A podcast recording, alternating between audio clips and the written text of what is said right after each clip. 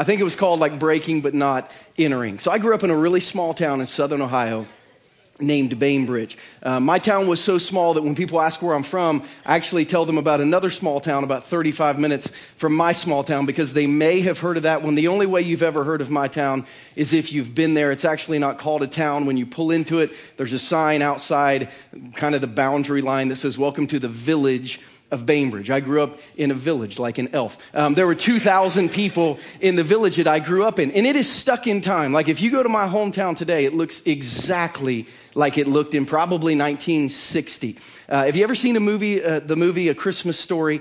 with Ralphie and the Red Ryder BB gun and the Triple Dog Dare. That's what my town looked like. And that's, that's kind of how my childhood functioned. I walked to school uh, every day with my two sisters. And as we got closer to school, I lived about four blocks from school. The pack of kids that was walking would grow bigger. Um, and I remember as a kid, when you're walking with a pack of other kids to school every day and home from school, you do things that kids do, which, which is you get in trouble from time to time.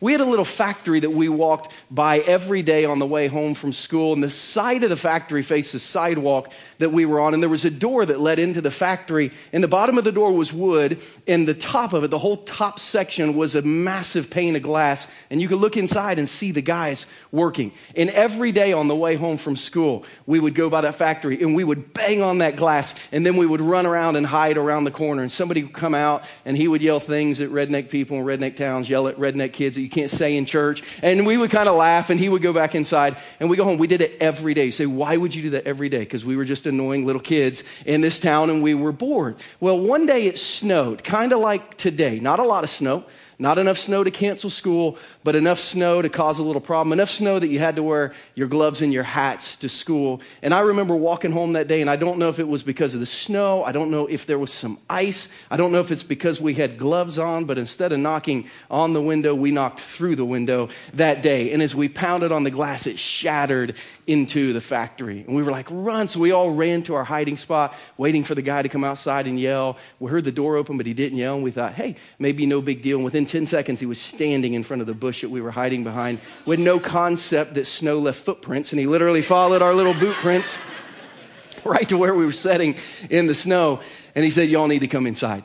Uh, and I remember sitting inside um, his office. He wasn't angry, he was annoyed. It takes a lot to make a redneck angry. You have to jump in the lake that they're fishing in or spill their beer or something. But he was, he was annoyed. And I remember he was holding the phone. If you're under 20, you won't even know what this means, but he was holding the phone. It had a cord attached to a box on top of a desk and it had numbers on it. And I'll never forget him pointing the phone at us. And he said, Guys, somebody's going to have to pay for this. Like, I'll never forget that black phone in his hand, him pointing the phone at us, saying, Guys, somebody's going to have to pay for this. And he called our parents. I, to this day, don't, I don't remember who paid for it. I remember my mom and dad making me go up there. I remember having to say I was sorry. I remember helping clean up the mess. I don't know whether or not my mom and dad made me pay for it, but I'll never forget him shaking that phone at us and saying, Somebody's going to have to pay for this. I say that because when you really understand Christmas, you understand that the Christmas story starts very much with that line somebody's going to have to pay for this. Something was broken, and somebody was going to have to pay for it. In a few moments, we're going to take communion together as families, and, and we're going to leave and go celebrate Christmas Eve and Christmas together with our families. But before we do that, I want to tell you two things about Christmas that I hope will help you better understand Christmas for the rest of your lives. Whether you've been coming to church every Christmas Eve, or whether you come to church often, or whether this is your first time ever in church and you're just hoping to survive, listen, you will. We're more than halfway done. You will survive, I promise you. It's my goal that when you walk out of here, you know a little more about Christmas and what it means so that you can maybe appreciate it a little more in your life. Because here's the reality of Christmas Christmas is the answer to a problem.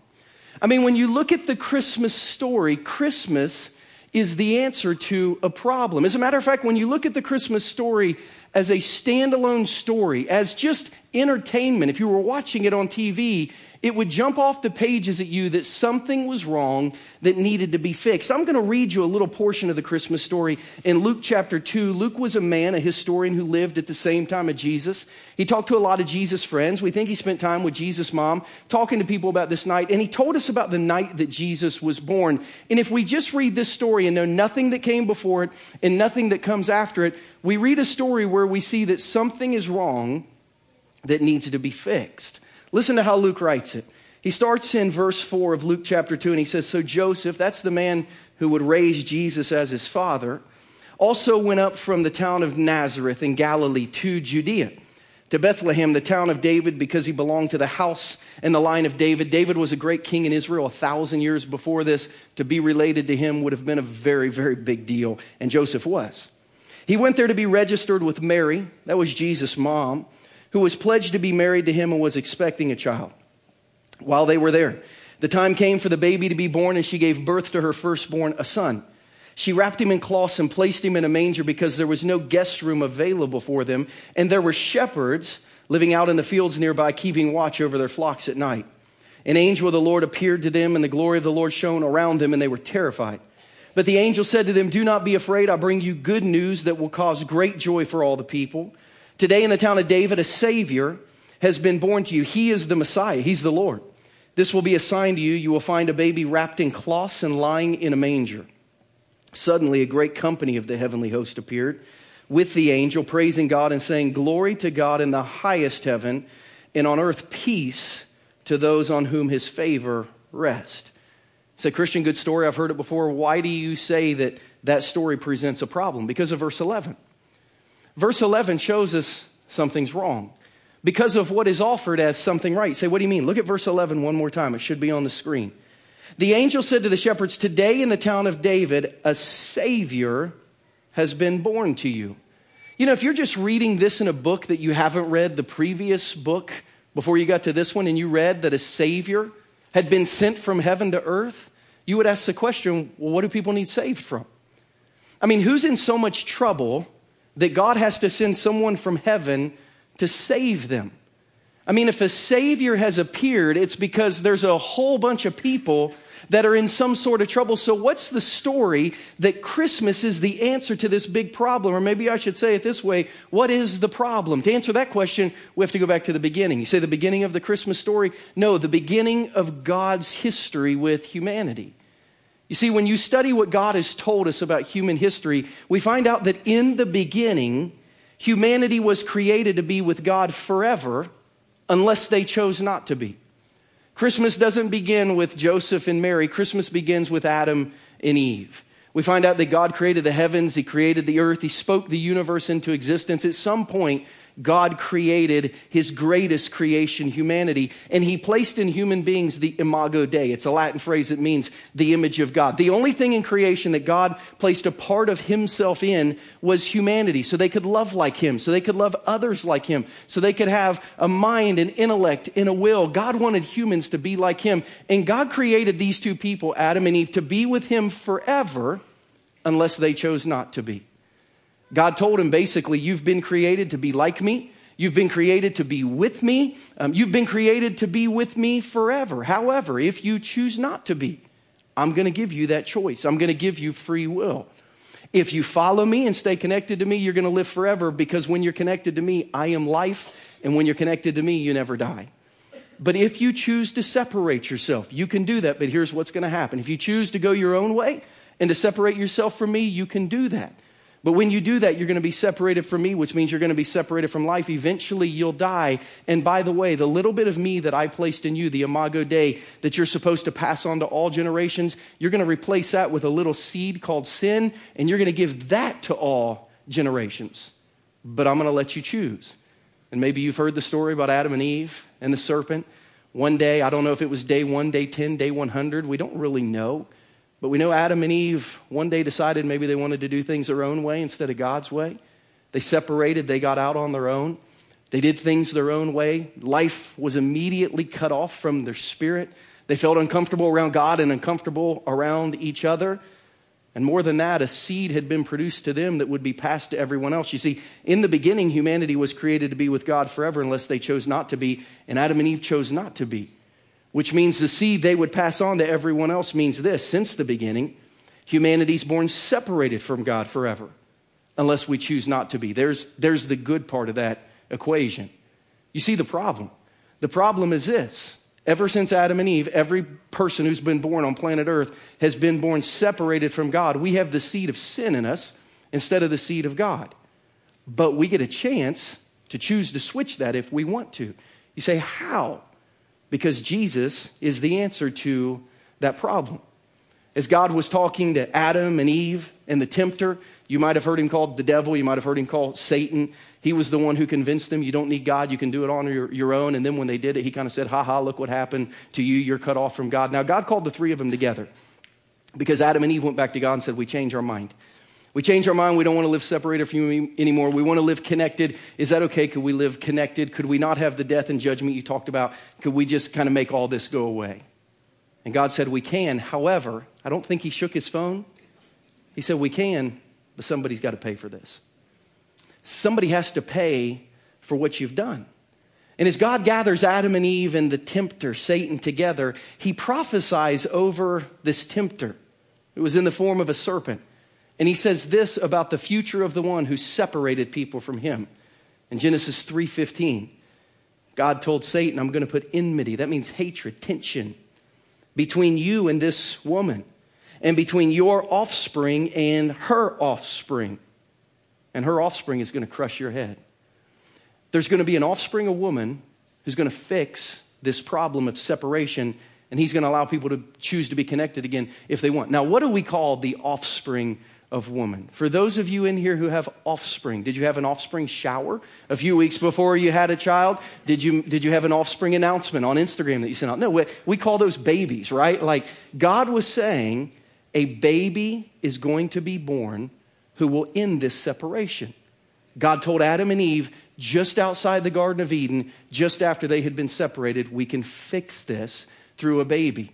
Throughout the rest of Jewish history, as we study scripture, we see that this baby and his role in the world would be known as what we call the Messiah in the Hebrew, Mashiach. The English word is Savior, that a baby would be born who would be a Savior of his people and a Savior of the world by allowing them to connect to God again. And 2,000 years ago on Bethlehem, an angel in the sky told a, group of shepherds, This is him. Who?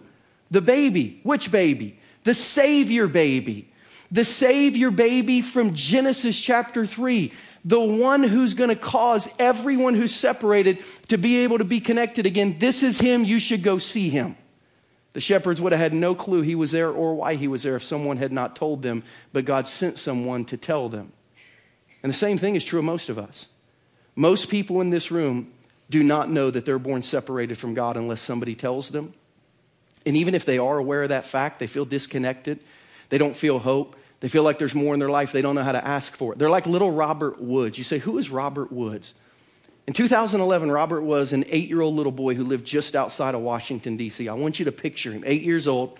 He was four foot six. He weighed 70 pounds.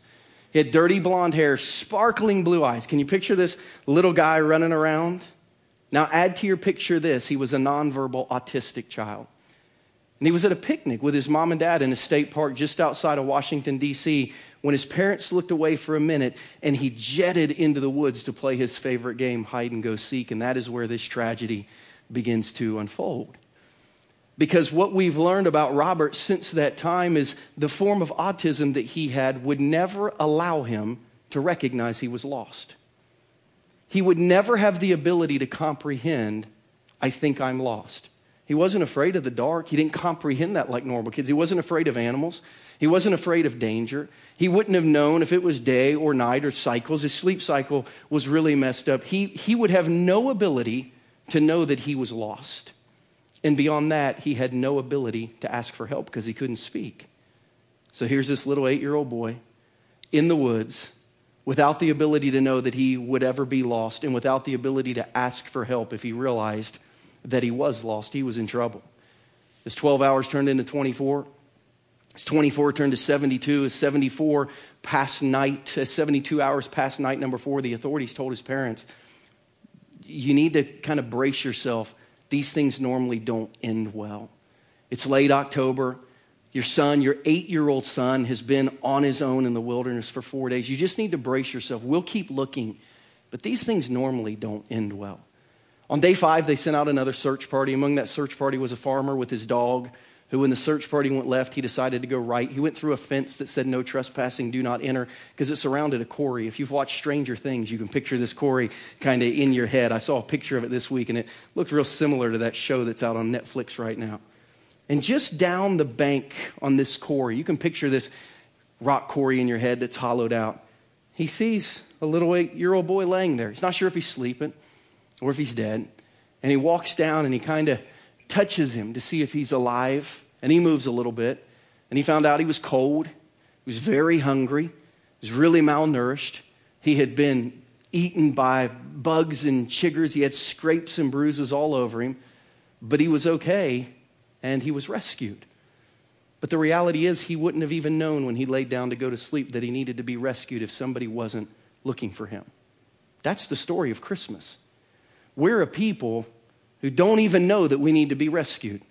And if we did know, we wouldn't even know how to ask if it wasn't for Jesus who God sent to solve the problem that Adam and Eve created when they separated from him. Or maybe, maybe you're different than Robert. Maybe you're Bethlehem. You say, what do you mean maybe I'm Bethlehem, Christian? I was in Bethlehem this July.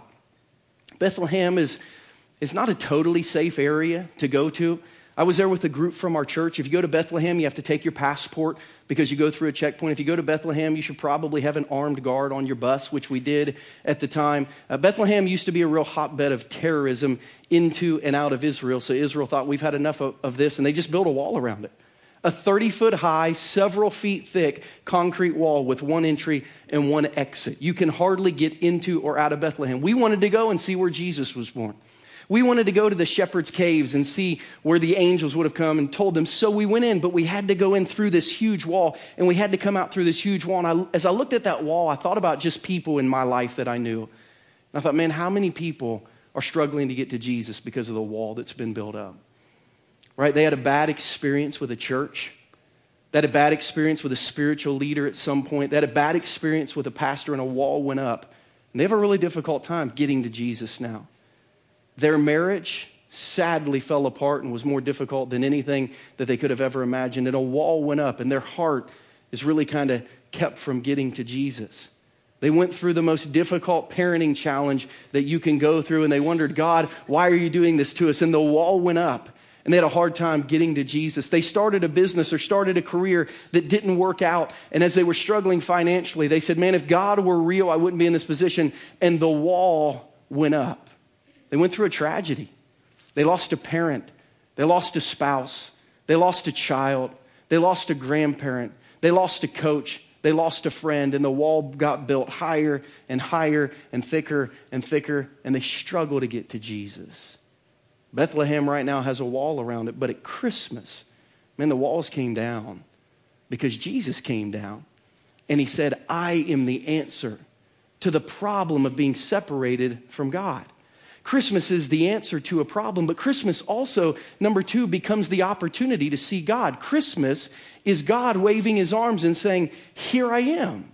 When Jesus was eight days old, his mother and father, Joseph and Mary, who were Orthodox Jews, took him to the temple at eight. Why? Because if you're a Jewish on your eighth day uh, of life, if you're a Jewish little boy, you go to the temple, and on the eighth day, you're dedicated at the temple. On the eighth day, you're named. Think about that now, your first seven days of Instagrams saying, hey, look at the picture of the kid. And, you know, and then like on the eighth day, you finally name him. So on the eighth day, right, you would take your child, you would take him to the temple, you would dedicate him before God you would give him his name in front of your friends and your family and before the priest there they would pray over him and you would say god like we, we want our child to know you and live for you. Jesus parents did this. They were good orthodox jews.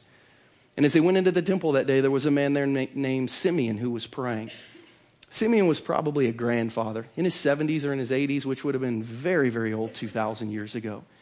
And as they walk into the temple simeon sees this little baby coming into the temple, and God had revealed to him, I don't know if it was a year before, a decade before, or when he was in his 50s, that he would see the Messiah, the Messiah. He would see the baby who would be the Savior from Genesis 3 before he died. And as Jesus' parents, those two teenagers carried him into the temple, he saw the baby, and God said, That's him. And he burst forth in this poetic prayer that I'm going to read you just the first line of because it has some important truth in it. As he saw Jesus, he says in Luke 2:29, "Sovereign Lord, as you have promised me, you may now dismiss your servant in peace, for my eyes have seen your salvation." Simeon basically said, "God, I can die now. because I have seen the Savior. God, I can die now because I have seen the one you promised to connect us to you and give us eternal life with you. I can die now because I've seen Jesus. What do you want to see before you die? I don't ask that like in a morbid way, I ask that like in a bucket list way. What do you want to see before you die? The day before Thanksgiving this year in Queensland, Australia, the Australian 911 operator got a call from a home hospice care coordinator. And the call went something like this 911, how can I help you?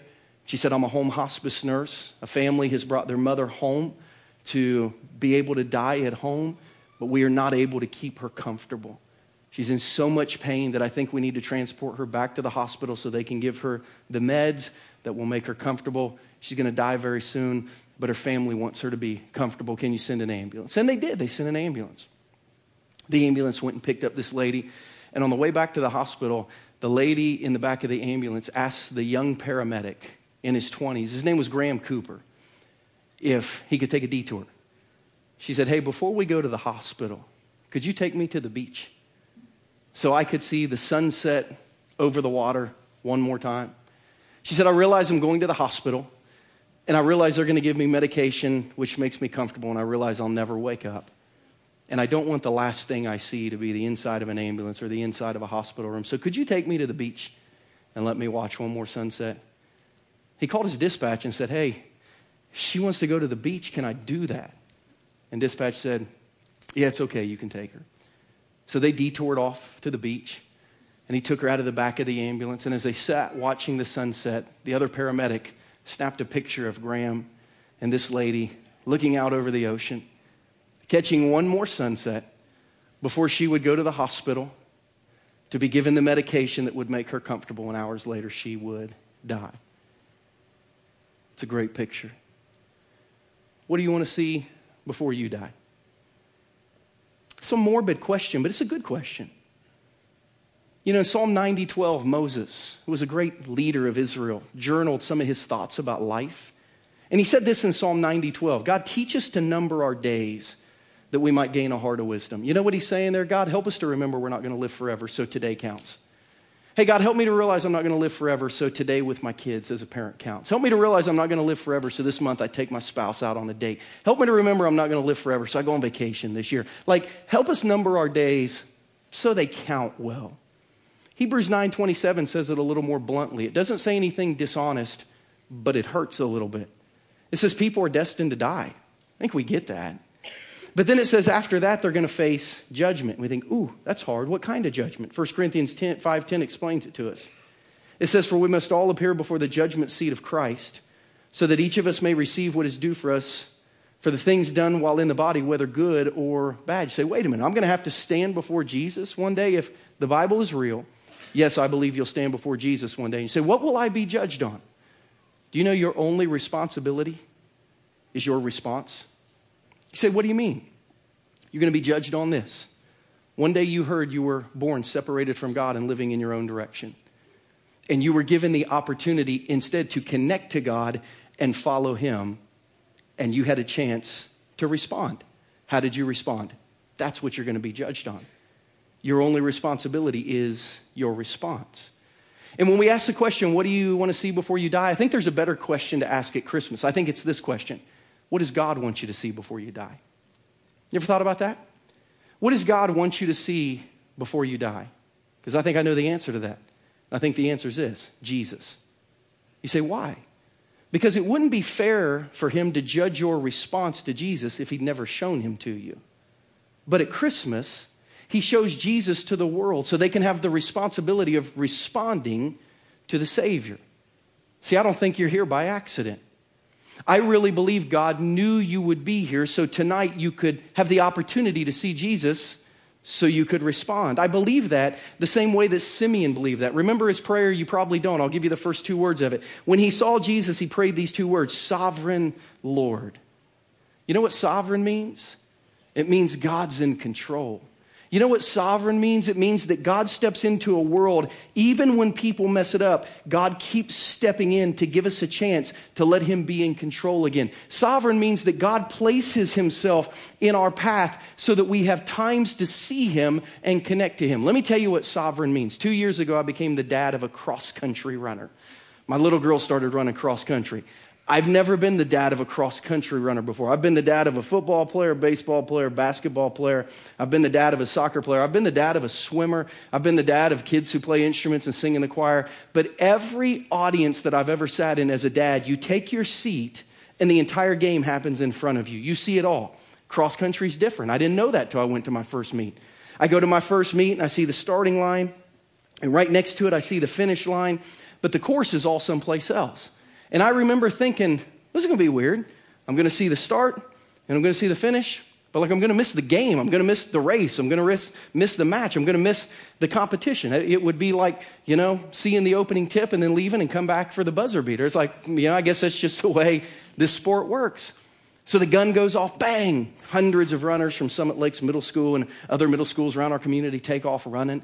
And as they take off running, all the moms and dads are at the, you know, the starting line and they're taking videos and they're taking pictures. And as the kids go by, the parents take off running like a bunch of wildebeest being chased by lions. Like if you've ever seen National Geographic, it was just like a, this massive game of tag had broken out. It was like, it was like everybody scattered. And I asked one of the dads near me, I was like, where's everyone going? And he said, they're going to the next point on the course where we can see the kids so we can cheer them on. Let's go.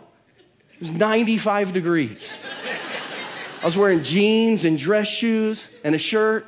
So I was like, all right, you know, so I'm, I'm off, you know, to the next point on the course. I get to the next point on the course, and here come the kids, and we're yelling, go, go, go. And their kids are going. And as soon as the kids pass us again, bang, all the parents scatter. I'm like, where are they going now? He said, they're going to the next place on the course where we can see them and cheer them on. We did that a couple times before we finally finished. Met my daughter at the finish line. I took her water because I was exhausted. She was young and in shape. I was old and tired. I think I placed 100th. You know, if I'd have ran a little more, I probably would have done better. But what I learned throughout that season was this in a cross country race, there are places on the course that are so hard they make you want to quit. There are uphills and there are long inclines that when the kids get to that point, they want to quit. They're so tired they want to quit. And as a parent, if you can get there before them, and you can be waiting on them. At the place in their race where you know they're struggling the most, if you can get there before them, you can catch their eye and you can say, Keep going. I believe in you. You can do it.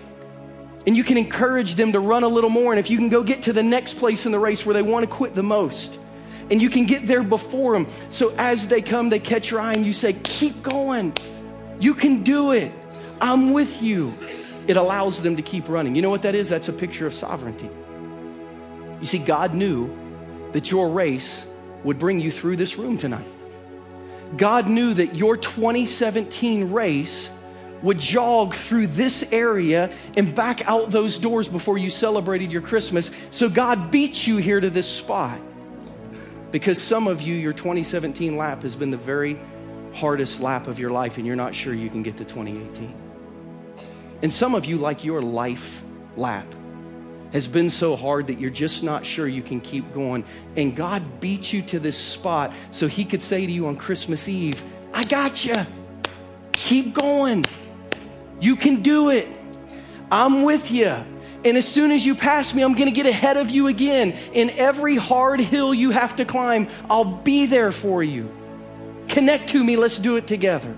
I will never leave you. I will never forsake you. I will always be there cheering you on. And when you can't run, I will pick you up and run for you. That's sovereignty. That's Christmas. You say, why would God do that? Because He loves you. Because He loves you. You say, but I was born separated from Him. It doesn't matter. He loves you. And His greatest joy would be to live connected to you eternally with you. That's why He started this whole thing. But your responsibility is your response to that. You say it gives God great joy. What does it give me? It gives you peace. Graham Cooper asked that lady before he put her back in the ambulance, Are you ready? And she said, I'm at peace now. I can go. Are you at peace?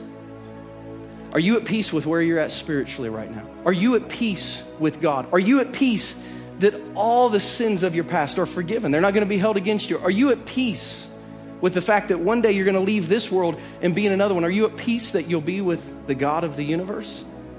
Because you can be, and God wants you to be. Remember what the angel said? It was the last line of what they said to the shepherds in Luke 2:14. We've already read it once. They said, Glory to God in the highest heaven. And on earth, what's the word? Peace. And on earth, peace on those whom his favor rest. Hey, God's favor rests on you today if you want it. The reality is, everyone in this room was born separated from God. But the only way you're going to stay that way is if you choose to. Because tonight, through the sovereignty of God, He's put Himself at your place in your race. And He said, Let's connect and run together. Would you bow your heads as you consider that?